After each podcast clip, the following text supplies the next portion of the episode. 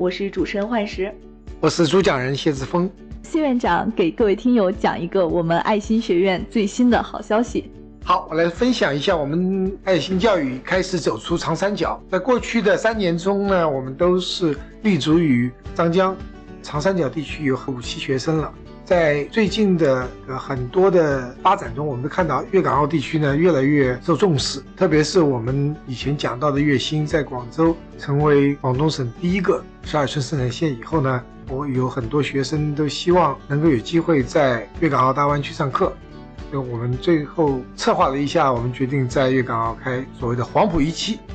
也正好我们的粤新啊就落户在黄埔区，那和黄埔军校是有一个关联性。所以我们粤港澳大湾区的德乐普精英班就开在啊黄埔区，就黄埔一期了，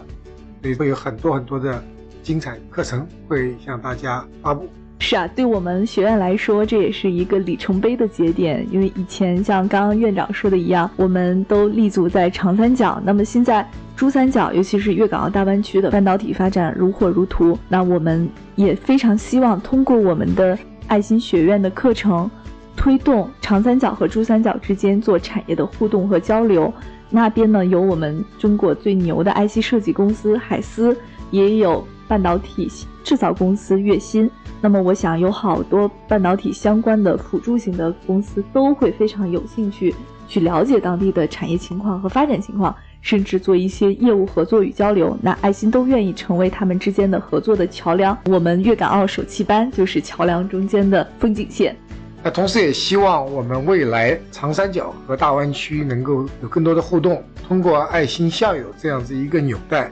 把这两个产业区能够连起来，这是第一步。第二步呢，另外一个很重要的，我们的首都渤海湾地区呢也有很多企业，我们目标是将来能够开到祖国的首都那边，也有我们爱心德洛夫精英班的学员和课程。走出这第一步很不容易，希望大家一起来支持吧。好的，如果对我们今天说的这个好消息 有兴趣的听友，可以根据我们页面下方的报名联系方式和我们产生一些互动。那么课程我们一直都是小班授课，由院长亲自授课，